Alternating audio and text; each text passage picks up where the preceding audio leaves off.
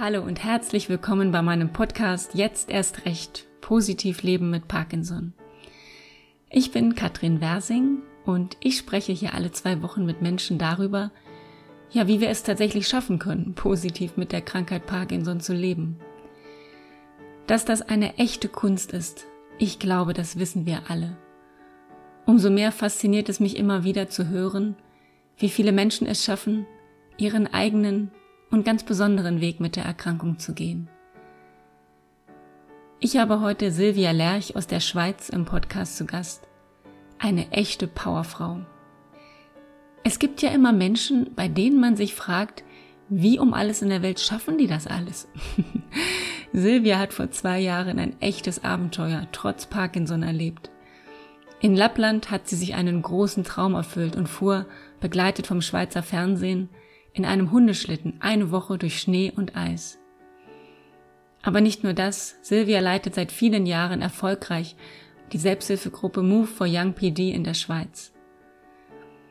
Wir sprechen auch über ganz persönliche Themen, über ihre bevorstehende Operation zur tiefen Hirnstimulation, über die Chancen und Risiken dieses Eingriffs und über Silvias eigene hilfreiche Strategien im Umgang mit der eigenen Angst. Freu dich also auf ein sehr inhaltsreiches Interview mit Silvia. Los geht's, viel Spaß.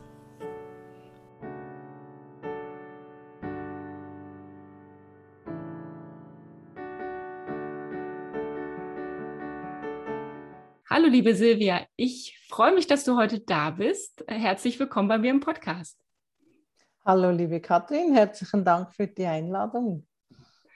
Ja, Silvia, ich habe dich als eine Frau kennengelernt, die keine halben Sachen macht. Was du anfängst, bringst du auch zu Ende und vor allem lässt du dich von nicht so schnell entmutigen. Genau richtig für meinen Podcast habe ich gedacht und deswegen äh, freue ich mich, dass es heute mit uns geklappt hat. Und meine Einstiegsfrage ist ja immer am Anfang, was hast du denn heute schon Schönes erlebt?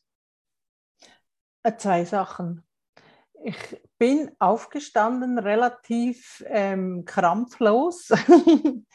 habe durchgeschlafen, bin relativ agil aufgestanden und die Medikamente wirkten heute. Und meine Nachbarn, die sind nach einem halben Jahr Spanien wieder zurückgekommen und äh, waren vorhin auf einen Kaffee hier, so ein Welcome-Café und das war schön, sie wiederzusehen. Ja, schön, dass ihr so eine tolle Verbindung habt ne, mit den Nachbarn, dass man sich dann auch zum Wiedersehen trifft. ja, und äh, was du ganz am Anfang gesagt hast, dass man manchmal einfach morgens froh ist, wenn man aufwacht und nicht zu viele Schmerzen hat und die Medikamente wirken, das ist ja auch nichts, was selbstverständlich ist. Gerade wenn man schon so ein paar Jahre dabei ist mit Parkinson, so wie du, kann man auch darüber einfach schon mal froh sein. Genau. Silvia, erzähl uns doch gerne ein bisschen mehr von dir, damit auch die Zuhörer wissen, wer du bist, was du machst. Vielleicht erstmal so ein bisschen zu dir persönlich. Was magst du von dir noch so erzählen und gerade so bezogen auf Parkinson, wann und wie hast du die Diagnose erhalten und wie ist so dein Krankheitsverlauf bis heute? Ja, also ich bin die Silvia, bin 48 Jahre alt, habe im April Geburtstag, bin ein Widder. Darum lasse ich manchmal nicht so schnell von meinen Ideen los. Da muss ich immer mit den Hörnern durch die Wand. Das ist vielleicht auch eine gute Eigenschaft von mir, dass ich nicht so schnell loslasse. Ich bin eigentlich musikalisch. Ich spiele in einer Brassband, äh, also Blasmusik. Habe mal mit zehn mit Trompete, Kornett begonnen und habe mich dann äh, nach 20 Jahren Trompete spielen auf ein größeres Instrument gewagt und spiele jetzt Bariton und mache das aber immer noch aktiv in meinem Musikverein, weil es hilft mir, den Parky zu vergessen. Toll. Oder zu überrumpeln manchmal, denn wenn wir sehr schöne Lieder oder Melodien spielen, ähm, brauche ich zum Teil keine Medikamente. Ja, Wahnsinn, also, ne? Ja, ja, echt klasse. Sehr interessant, also sehr musikalisch. Und irgendwann habe ich dann das Reisen entdeckt, lieben gelernt und bin äh, jeden Winter irgendwo äh, unterwegs gewesen, meistens in Australien. Habe mein Herz dort verloren an Australien. In der Schweiz sagt man ein Reisefüdler. Wie sagt man in Deutschland? Reisefieber?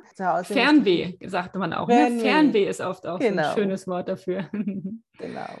Auf meinen Reisen habe ich auch tauchen gelernt, auch unter Wasser kann ich mich sehr gut entspannen. Die Musik und das Reisen sind eigentlich die zwei Dinge, die, die mich, mich ausmachen. und natürlich auch auf Leute zuzugehen und sie anzusprechen und einem offenen Augen und, und Ohren und Nase durch die Welt zu gehen. Ja, so habe ich dich auch kennengelernt, Silvia, genau. Gut beschrieben. Vor sechs Jahren kriegte ich dann die Diagnose durch die Musik. Ich spielte ja Trompete und bei der Trompete hast du diese drei Ventile, die du drücken musst, um Töne mhm. zu erzeugen. Und diese konnte ich dann irgendwann mal immer weniger vom motorischen her, weniger gut bedienen. Der Dirigent, der hat mich dann immer zusammengegurkt und gesagt, du musst mehr üben zu Hause.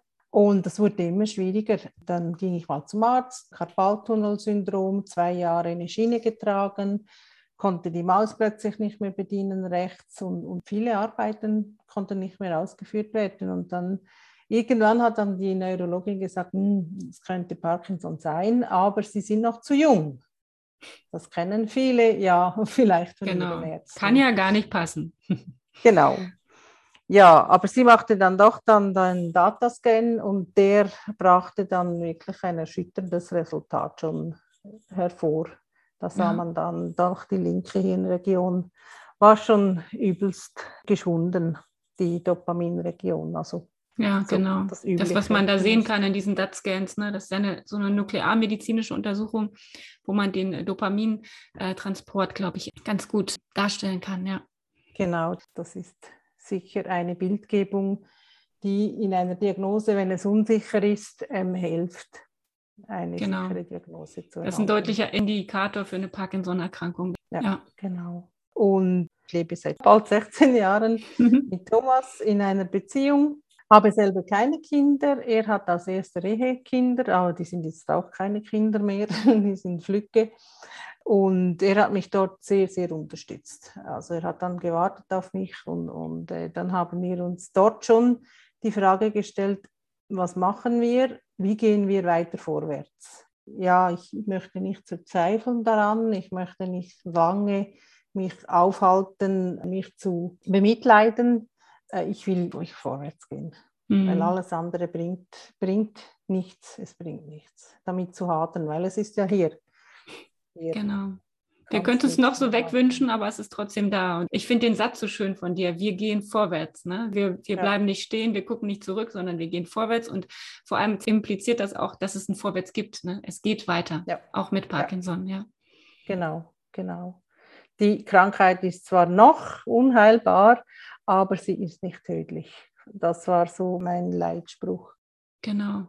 Und wie ging das bei dir Parkinson-technisch weiter vom Verlauf her?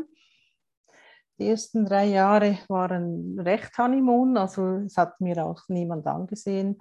Ich bin sehr offen damit umgegangen am Arbeitsplatz, kriegte sogar eine neue Anstellung mit der Info an, an die Firma, hey, aber ich habe Parkinson, ich kann nur 80 Prozent arbeiten im Moment. Tendenz äh, sicher nicht steigend. Hatte wirklich riesen Glück, arbeite als Testmanagerin für Versicherungssoftwaren im Krankenversicherungsbereich. Es wäre immer noch ähm, mein Traumberuf. Im Moment leider kann ich nicht mehr arbeiten, eine Stunde am PC und ich bin versteift. Also mhm ich muss irgendwas tun mit, mit bewegen. Genau. Ja, und das ist ja für dich jetzt so der Ausgangspunkt, warum du dich, äh, sag ich mal, relativ früh an Krankheitsjahren für eine THS, eine tiefe Hirnstimulation entschieden hast. Und du stehst so kurz davor. Also in wenigen Wochen ist es soweit. Und deswegen finde ich es total schön, dass wir heute nochmal sprechen können, weil ich glaube, das ist gerade so eine, so eine Phase, äh, wo sich viele Menschen auch befinden, die überlegen, wäre das was für mich, wo man vielleicht auch unsicher ist, Ängste hat. Und deswegen finde ich es total schön, dass wir heute vielleicht mit so ein paar Unklarheiten, Missverständnissen, Vorurteilen vielleicht auch mal aufräumen können, die es in der Beziehung gibt. Und um alle so ein bisschen mitzunehmen, ähm, denen jetzt THS oder tiefe Hirnstimulation also nicht unbedingt was sagt, versuche ich mal eine kurze Erklärung. Bei der THS handelt es sich um einen chirurgischen Eingriff am Gehirn. Über einen Stimulator, ähnlich einem Herzschrittmacher, werden elektrische Reize über Elektroden in ganz genau definierte Bereiche ins Gehirn übertragen.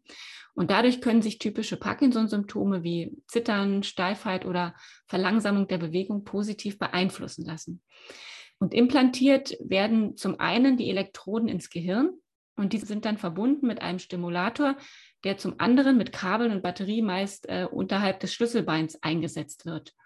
Ne? Also das ist jetzt mal so eine Kurzfassung von einer sehr komplexen, sehr umfangreichen Operation. Ich hoffe, das habe ich so halbwegs richtig beschrieben. Man hört schon, das ist jetzt keine OP, die man mal eben machen lässt. Magst du uns da so ein bisschen in deinen Entscheidungsprozess mitnehmen? Wann und warum hast du dich dafür entschieden? Ja, diese Entscheidung, die ging vier Jahre. Okay. Im Entscheidungsprozess hat mir der Carlo geholfen. Der hat diese Operation schon gemacht. Da er ein Mann ist, hat er mir relativ sachlich technisch erklären können, was dahinter steckt und nicht emotional. Äh, manche Leute sagen mir, vor allem in, in, Deutschland, was, du machst diese Operation, dies ist aber gefährlich und hat viele Risiken. Bist du sicher? Und mittlerweile habe ich mich selber äh, durchgelesen, durchgefragt, viele positive Menschen kennengelernt, die diese Operation auch schon hinter sich haben. Und in unserer Selbsthilfegruppe ist es etwa 50-50 von der Anzahl her. Und da können wir uns sehr, sehr ähm, intensiv austauschen. Also das ist äh, Basis. Du musst dich davor wirklich extrem gut damit auseinandersetzen. Was kann passieren? Die Risiken. Natürlich hat es Risiken. Gerade ähm, Menschen mit Herzproblemen oder Bluthoch, Blutniederdruck nicht ganz optimal für eine Operation, aber nicht unmöglich. Ein Risiko ist natürlich, wenn Sie dann die Sonden setzen, dass andere Gehirnregionen verletzt werden könnten mhm. oder dass während der Operation eine Blutung entsteht, die nicht gestoppt werden könnte. Dieses Risiko ist äh, ein Promille, okay. 1 zu 1000 etwa. Also bei den Operationen in der Schweiz. Da in Deutschland wird es wahrscheinlich etwa dasselbe sein. Das ist sicher ein Risiko. Und bei der Einstellung dann nach der Operation kann es bis zu einem halben Jahr dauern, bis man wirklich das für sich korrekte Level der Einstellung gefunden hat. Also da kann man dann nicht erwarten, dass nach der Operation zack, bumm und alles läuft. Da braucht es äh, zum Teil wirklich dann monatelange Einstellungsprozeduren. Da jeder einen anderen Parkinson hat und andere Symptome, ist das genau der Grund, dass es eben nicht 0815 ist. Mhm. Das ist ganz wichtig zu wissen. Ja, gerade wenn man überlegt, ich, ich lasse diese OP machen und äh, hoffe dann, dass ich danach wieder alles machen kann wie vorher, dass man sich auch wirklich diese Zeit und die Geduld geben mhm. muss, ne? das in Ruhe auszutesten. Und ich, ich hatte auch schon mal den Ernst in meinem Podcast, der auch sagte, also ein Jahr ist da auch nichts. Also man kann sich da auch ruhig bis zu einem Jahr geben und sollte man sich auch geben. Und das ist ja so für Menschen, die ungeduldig sind, so wie ich eher, eine riesen Herausforderung, ne? das, das so auszuhalten, damit umzugehen.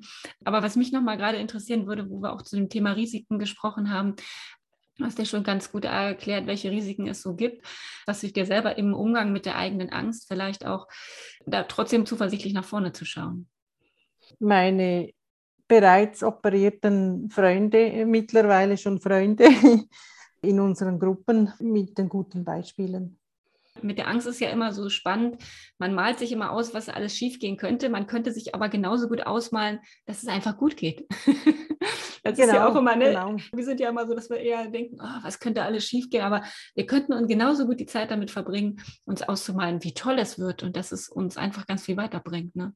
Und ich glaube, das ist auch dieser Fokus, den man versuchen muss, geht nicht mhm. immer, aber so ein bisschen zu shiften, im Vertrauen zu sein und zu bleiben, dass es einfach gut geht, dass die Ärzte einen guten Job machen und dass es danach einfach Stück für Stück bergauf geht. Ne?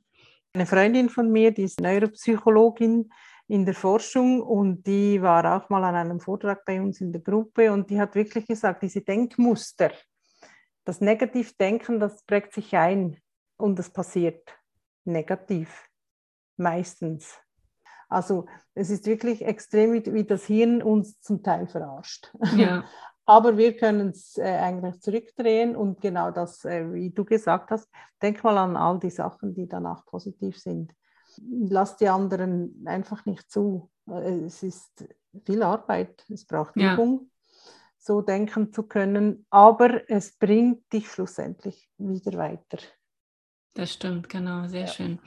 Und äh, was ja auch immer wichtig ist, äh, du bist auf alle Fälle nicht allein, wenn die Operation ansteht, denn viele Menschen, ganz, ganz viele Menschen sind in Gedanken bei dir, weil du auch sehr öffentlich damit umgehst. Und natürlich jetzt auch alle Podcast-Hörerinnen und Hörer sind natürlich auch in Gedanken bei dir. und du wirst sogar vom Fernsehen begleitet, hast du mir erzählt. Ne? Was, mhm. was, was ist denn da deine Motivation dahinter, das nicht nur privat zu machen, sondern das auch einfach auch öffentlich zu teilen? Die Angst zu nehmen. Viele lassen sich von den negativen Beispielen zu fest beeinflussen. Lasst euch von den positiven Ergebnissen beeinflussen. Das ist sicher eine Message, die ich mitgeben will an die Öffentlichkeit und aufzuklären. Was ist die THS? Warum macht man das? Und dass nach der OP nicht fertig ist, sondern eigentlich, dass das erst der Beginn ist, die OP. Der Parkinson, der schreitet voran. Das geht weiter. Es kann auch sein, dass die Medikamente dann irgendwann wieder hochgefahren werden müssen, mhm. da der Parkinson in unserem Hirn immer mehr voranschreitet. Der ist nicht gestoppt, der ist auch nicht verzögert, wie viele das meinen mhm. durch die Hirnstimulation. Die Hirnstimulation ist nichts anderes als Ersatz von Medikamenten, einfach direkt im Hirn ausgelöst mit den Elektroimpulsen. Aber es ist nicht, nichts anderes eigentlich. Aber das ja. ist ja die große Chance, weil ja viele Menschen, die lange an Parkinson erkrankt sind, schon immer mehr Medikamente nehmen mussten, viele Nebenwirkungen haben, viel mit Wirkfluktuationen zu kämpfen haben. Das ist die große Chance für die THS, einfach da einen Unterschied zu machen, weil ein, kontinuierlicher Reiz immer da ist. Ne? Eine kontinuierliche Stimulation und dann viele Menschen einfach zum Teil vielleicht erstmal auch gar keine Medikamente brauchen oder viel, viel geringer und damit auch die Lebensqualität wieder steigt. Und darum geht es ja auch ganz vorrangig, ja. Absolut. Also in den letzten beiden Jahren haben sich meine Fluktuationen massiv verschlechtert. Ich habe mittlerweile alle zwei Stunden Dopamin und noch anderes. 13 Tabletten am Tag, zehnmal klingelt am Telefon der Wecker, der nervt mich im Moment dermaßen, das kannst du dir gar nicht vorstellen. Immer wieder das Klingeln und, ah nein, wieder Tablette nehmen. Irgendwann nach sechs Jahren, ich hatte einfach die Schnauze wirklich voll mhm. in diesem blöden Wecker. ähm, und die Einschränkungen sind jetzt für mich als Lebemensch, als aktiver Mensch sind so groß geworden. Ich muss mich, wenn ich in die Musikprobe will, am Abend durch den Tag schonen. Ich darf mhm. nichts mehr abmachen und keinen Sport machen, damit ich den Abend einigermaßen gut durchbringe. Das hatte ich früher nicht. Aber die THS ist nicht wie früher. Das darf man sich nicht vorstellen. Ah, da kann ich wieder wie früher. Nein, nein. Das ist auch so eine eine Trugmeinung. Ah, da kann ich wieder äh, wie früher alles machen, vielleicht mit Bedacht mhm, genau. zu, zu, genießen, diese Aussage. Aber du bist sicher vor allem stabiler, hast diese Fluktuationen nicht mehr. Auf jeden Fall, genau. Das ist auch schön, dass du das jetzt mal nochmal so ganz genau beschreiben kannst, dass auch alle so eine Vorstellung davon haben, was es sein kann und was es eben auch nicht sein kann. Ne? Und es gibt eben kein Versprechen danach, dass es auf jeden Fall das und das ist dann weg oder das ist dann besser, sondern es ist eine Möglichkeit, es ist eine Chance. Ja, am 1. November starte ich äh, auf unserer Homepage dann mit einem Blog wahrscheinlich nicht täglich, aber einfach so, so äh, wie ist das Leben vorher? wie viele Offs gibt es da? Und so weiter. Und dann mit der äh, Operation, wo ich eben auch vom Fernsehen begleitet werde. Es gibt so ein, ein ähm, SRF-Doc-Reporter, äh, 40 Minuten. Sie stellen mich ein bisschen vor, äh, den Verein, was ich mache für die Parkinson-Szene und dann eben auch die Operation und vor allem das danach. Genau, ja, sehr schön. Äh, du hast jetzt schon ganz oft von deiner Gruppe erzählt und da würde ich gerne nochmal einhaken. Und du stehst ja eigentlich schon lange in der Öffentlichkeit, Silvia. Du bist ja durchaus schon bekannt und hast auch in der Schweiz schon Namen in der Parkinson-Szene. Denn seit vielen Jahren leitest du sehr erfolgreich den Verein Move for Young PD, also eine Gruppe für Menschen, die jung an Parkinson erkrankt sind.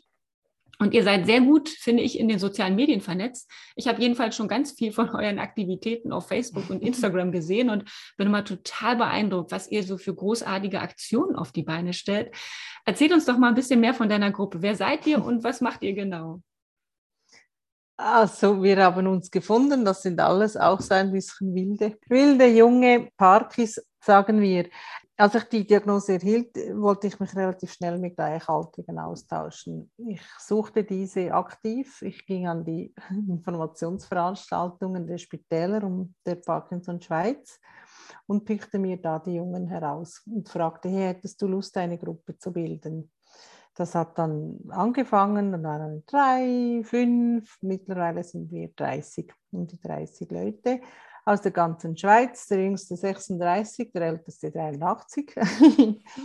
also bunt gemischt. Das, das heißt zwar Move for Young Parkinson Disease, aber ich möchte da ganz bewusst keine Altersgrenzen äh, setzen, weil es gibt auch ältere, sehr jung gebliebene Menschen. Und die, die sind bei uns auch äh, herzlich willkommen natürlich. Da wir eine sehr aktive Gruppe sind, machen wir auch Aktivitäten wie Tanzen, Bogenschießen, Gleitschirmfliegen. Gleitschirmfliegen, klasse. Ja, waren wir mal, also die ganz mutigen. Ja, wie cool. Die Emma, die da, da dabei war, hat dann mir schon gesagt, als wir raufgeschüttelt wurden auf den Berg rauf, hat sie mir gesagt, welcher Teufel hat mich hier geritten, dass ich mich angemeldet habe? ja, das, ich glaube, da, da braucht man ganz schön Mut für erstmal. Ne? Ja. ja, aber zusammen auch wieder eben gemeinsam haben wir das gerockt, das Ganze. Wir gehen auch an Konzerte zusammen und, und, und äh, auf unserer Homepage von Move for Young PD in der Fotogalerie könnt ihr da noch weitere Beispiele. Es soll Spaß machen, es soll ablenken, es soll mal vergessen, wirklich Sachen zusammen machen, die nicht Norm sind, die nicht ärztlich verschrieben sind, einfach mal ein bisschen aus dem genau. Alltag raus. Ja, sehr schön, finde ich total klasse. Ja. Ich denke, wir werden auf jeden Fall eure Homepage auch verlinken, ne, dass die Leute, die Interesse haben, euch auch finden können. Und du meintest ja auch, Alter, Wohnort ist völlig egal. Äh, also wer aus der Schweiz kommt, kann sich gerne melden und einfach mitmachen. Ja, ja. Also es ist kein Mitgliedszwang. Eine mhm. Mitgliedschaft, also eine Aktivmitgliedschaft kann für 50 Schweizer Franken gemacht werden. Da gibt es aber dann auch ein Essen einmal pro Jahr an der äh, Generalversammlung oder auch aus dem süddeutschen Raum, die vielleicht näher haben und, und die die halbe Stunde Autofahren nicht scheuen nach Holten. Herzlich willkommen. Ich hatte auch schon zwei, drei Anfragen. Ja, schön, dass ihr einfach so grenzoffen seid und wer in der Nähe ist, kann einfach zu euch rüberkommen. Mhm. Super. Ich glaube, es kann sein, dass der ein oder die andere von den Zuhörern dich schon mal im Fernsehen gesehen hat, denn äh, du wurdest vom Schweizer Fernsehen für eine dreiteilige Dokumentation begleitet. Und ich fand das so spannend, wo du mir das erzählt hast. Du hast gesagt, äh, ich habe mich einfach mal beworben, als Menschen gesucht wurden, die für eine Woche eigenhändig mit dem Hundeschlitten durch Lappland fahren wollen. Und du sagtest, dass es schon lange dein Traum war und wie das mit Träumen manchmal so ist. Sie können auch tatsächlich in Erfüllung gehen. Und du wurdest tatsächlich ausgewählt und äh, bist dann durch Lappland gefahren diese Woche. Und als ich das gehört habe, habe ich gedacht, oh Gott, wie soll das gehen als Parkinson-Patientin stundenlang auf so einem Hundeschlitten, die Kälte und die enorme Kraftanstrengung. Also auf den ersten Blick würden mir schon mal tausend Gründe einfallen, warum das keine gute Idee ist. Aber Silvia, du hast es gemacht und auch erfolgreich und mit ganz viel positiven Erlebnissen. Sag uns doch mal, warum hast du das trotzdem gewagt und was hast du für spannende Abenteuer und persönliche Eindrücke, von denen du uns noch erzählen kannst? Ja, das ist dann wieder der Wieder in mir, der dann was will und alles daran setzt. Äh, das war vor zwei Jahren, da war ich noch nicht so gestraft mit Fluktuationen. Also ich hatte recht gute medikamentöse Einstellung, war relativ stabil. Ich habe mich trotzdem angemeldet. Ich habe immer so einen kleinen Plüsch-Husky mit auf meinen Reisen. Und der äh, kriegt immer so ein Selfie-Foto vor einem touristischen Attraktivität oder so. Und der hat mich angemeldet. Also ich habe die Anmeldung also. aus Sicht von ihm geschrieben. Ach, wie schön. Und der Schlusssatz war, nehmt die Silvia endlich mit, weil sie liegt mir seit drei Jahren in den Ohren und sie nervt. Dass sie nach Lappland will, ja, wie cool. Ja. Und äh, ja, dann wurde das dann ausgelesen. Aber äh, es war dann wirklich im Entscheidungsprozess hin und her. Ähm, der Redaktor war dann doch auch unsicher. Äh, und diese Unsicherheit nahmen wir dann, als wir zusammen zu meinem Neurologen in eine Besprechung gingen. Also auch dem Neurologen erklärten, was da auf uns zukommen kann. Und der Neurologe dann am, am Fernsehredaktor dann auch gesagt hat, was für Risiken das auftreten können. Dann haben wir uns im Flughafen getroffen und, und niemand kannte den anderen. Das waren noch vier andere Mitstreiter. Okay, schön, ja. Das, schon das war, war sehr spannend und lustig, aber das hat extrem gut gematcht. Also der, der äh, Frank, der Redaktor, der hat ein sehr sensibles Händchen, äh, was das anbelangt, die Leute auszusuchen als Team. Auch angekommen, haben wir die Schlittenhunde kennengelernt, mein Team kennengelernt und dann äh, ging es dann schon bald, bald los in der Dunkelheit. In ja, der Dunkelheit, okay. Ja, im Dezember ist dort ähm, in Lappland, oberhalb des Poralkreises, bis 10 Uhr morgens dunkel und dann nach drei ist auch wieder dunkel, also vier, fünf Stunden. Auch das noch. Kälte, ganz viel Kraft und dann auch noch finster. genau. Wahnsinn. Das war das Schlimmste. Also die okay. Dunkelheit war, war ja. für mich echt schwierig. Äh, dann immer mit der Stehenlampe. Hatte zwar auch Vorteile, weil du siehst nicht, wo die Hunde durchgehen und äh, bist dann die ganzen so, Abhänge und so sieht man einfach nicht. Ja, genau. also für mich war das fast, fast besser dann, weil das sind Kamikaze-Hunde, die laufen einfach, die laufen, die laufen. Also es ist unglaublich, diese Kraft, diese Ausdauer dieser Hunde. Ja. Auch wir sind sieben Stunden auf dem Schlitten gestanden.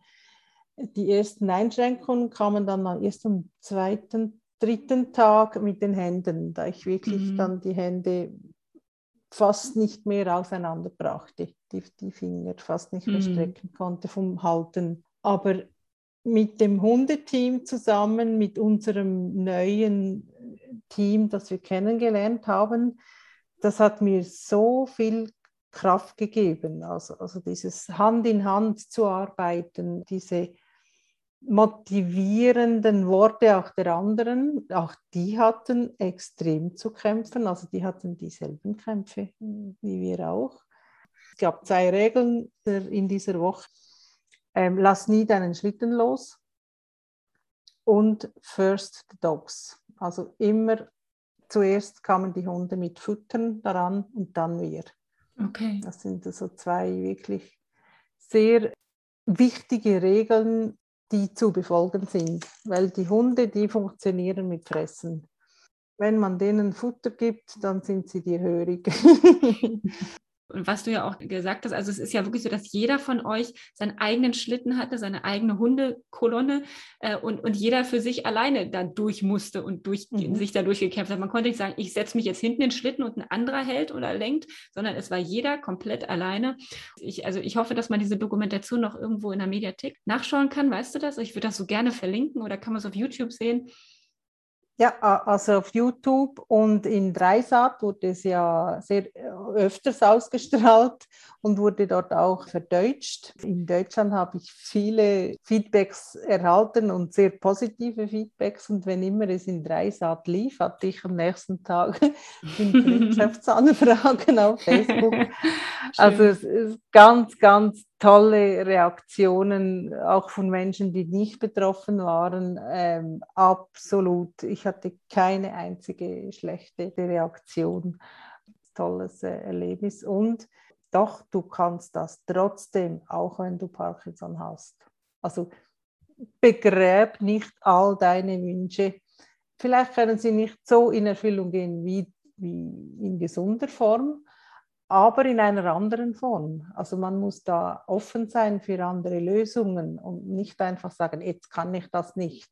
Wie könnte ich das ja, allenfalls genau. anders oder mit Unterstützung oder mit jemandem, der mitkommt, die Gedanken nach vorne machen und, und nicht das einfach abhaken. Genau. Und du sagst es gerade schon so schön. Also es ist ja so, dass viele Menschen immer das Gefühl haben, meine, das, das geht uns ja allen manchmal auch mittendrin nochmal so. Wir sind ja auch nicht den ganzen Tag nur positiv, auch wenn wir hier so uns so äh, schön fröhlich unterhalten, aber es geht ja auch oft, es gibt ja auch oft Zeiten, wo es uns nicht gut geht. Oder mir auf jeden Fall, ich kenne das auch sehr gut. Viele von uns haben ja auch das Gefühl, dass mit so einer Parkinson-Diagnose erstmal alle Zukunftsträume zerplatzen und nichts wird so sein, wie ich mir das erträumt habe. Aber ich finde, Silvia, du bist eine Frau, die uns zeigt, dass eben doch noch so viel möglich ist. Und das finde ich so besonders und deine Geschichte ist so toll. Was gibt dir denn persönlich die Kraft und den Halt, trotzdem für deine Träume loszugehen? Und gibt es noch Träume, die du jetzt auch noch hast und die du dir noch erfüllen magst? Ja, es gibt noch viele. Schön. Ich habe natürlich genau wie ihr alle negative Gedanken. Die, die habe ich immer. Äh, letzten Montag, als ich bewegungsunfähig war, ich wollte die Fenster putzen draußen, weil die Sonne so schön reinscheint, aber fast nicht mehr durchkommt vor lauter Dreck. äh, konnte ich die Fenster nicht putzen, habe ja. das vorgenommen. Aber ach, scheiß drauf. Die lassen sich auch drei Wochen später noch putzen. Also macht euch keinen Stress von, von Sachen, die eigentlich gar nicht wichtig sind wenn ich diese negativen Gedanken habe, probiere ich das dann so, ist es gerade wichtig im Moment? Ist es wirklich so dringend? Einen sehr großen Traum habe ich natürlich, ähm, wieder zurück nach Australien zu können. Und wir wieder reisen können, das ist natürlich ein großer Traum. Irgendwie wird das schon gehen. Kleinere Träume habe ich dann nächsten Sommer, den ich verwirklichen will einmal im Leben als Heavy Metal Fan nach Wacken und ich habe es tatsächlich geschafft, Tickets zu kriegen. Und Sehr gut. Das sind schon mal die besten ich, Voraussetzungen. Tickets sind genau, schon mal ganz gut. genau, das ist sicher äh, auch ein Traum, der jetzt äh, wahrscheinlich dann in Erfüllung gehen wird, das mal zu erleben. Auch ja. auf Parky und eben, eben gerade wie heißt dein Podcast? Jetzt erst recht, genau. Genau, genau. Das stimmt. Das, das stimmt. So, äh, Silvia, wir sind am Ende unseres Podcasts angekommen. Was magst du denn den Menschen, die jetzt zuhören, noch abschließend mit auf den Weg geben? Das frage ich ja immer, weil ich finde immer gerade so diese letzten Statements auch nochmal so schön und wichtig für alle, die zuhören. Eigentlich drei Punkte. Lasst euch nicht durch Gerede von anderen, durch Gerede von Medien, durch negative Schlagzeilen zu sehr beeinflussen seid kritisch, fragt, fragt, stellt Fragen und akzeptiert nicht einfach alles. Sich erkundigen äh, über die Krankheit, vor allem in den Selbsthilfegruppen. Ich finde an Deutschland so toll. Es gibt so viele verschiedene, vielseitige Gruppen, die künstlerischen oder die sportlichen. In der Schweiz gibt es Parkinson Schweiz und Young PD. Fertig. Äh, darum nutzt diese Möglichkeiten, einander auszutauschen. Und die Gemeinschaft, dann das dritte, du bist nicht allein. Ja. In, in der Schweiz sind es ca. 15.000 Erkrankte. In Deutschland. Bis zu 400.000 Menschen. Genau. Äh, ihr seid nicht alleine mit der äh, Diagnose Parkinson. Komm raus, komm zu uns in die Gruppen. Und dass das ganz viel Spaß machen kann, das hört man, finde ich, schon raus aus all dem, was du so erzählst. Das finde ich großartig. Liebe Silvia, ich danke dir für das tolle, inspirierende Gespräch. Ich fand, das war jetzt mit ganz vielen tollen Gedanken und Impulsen gesegnet und ich wünsche dir von Herzen alles, alles Gute für die OP, die vor dir steht. Ich bin mir sicher, es wird alles gut gehen. Wir werden auf jeden Fall in Kontakt bleiben und wir werden mal äh, schauen, ob wir vielleicht noch mal eine zweite Folge machen, mhm. um dann zu schauen, wie geht es dir danach. Aber das entscheiden wir ganz in Ruhe und ganz entspannt. Schön, dass es dich gibt, liebe Silvia. Schön, dass wir das Gespräch führen durften. Danke, dass ich bei dir diesen Podcast aufnehmen durfte. Und, und, mir ist es halt wirklich wichtig, vorwärts zu schauen und den Leuten Mut zu, Mut zu machen. Genau. Ähm, das ist mir auch wichtig. Von daher passen wir sehr gut zusammen. Genau. Dankeschön, Silvia. Bis bald und tschüss. Tschüss.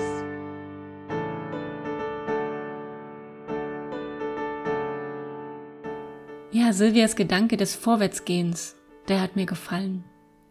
Denn wie oft verlieren wir uns doch in Sätzen mit hätte ich doch oder könnte ich wieder.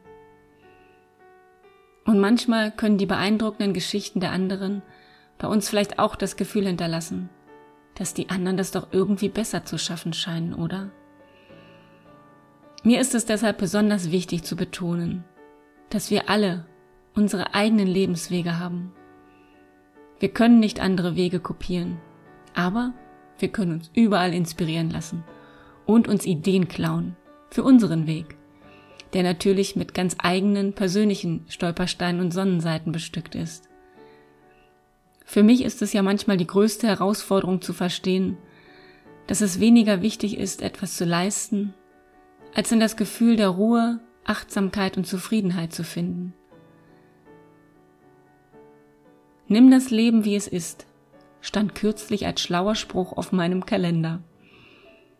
Ja, und vielleicht ist es tatsächlich so einfach. Ich glaube ja, manchmal kann es uns helfen, jeden Tag genau so anzunehmen, wie er eben kommt. Also, vielleicht erwarten wir heute einfach mal nichts und schauen, was passiert. Viel Ruhe und Gelassenheit wünsche ich dir und mir dabei. Bis zum nächsten Mal. Pass gut auf dich auf und bleib positiv.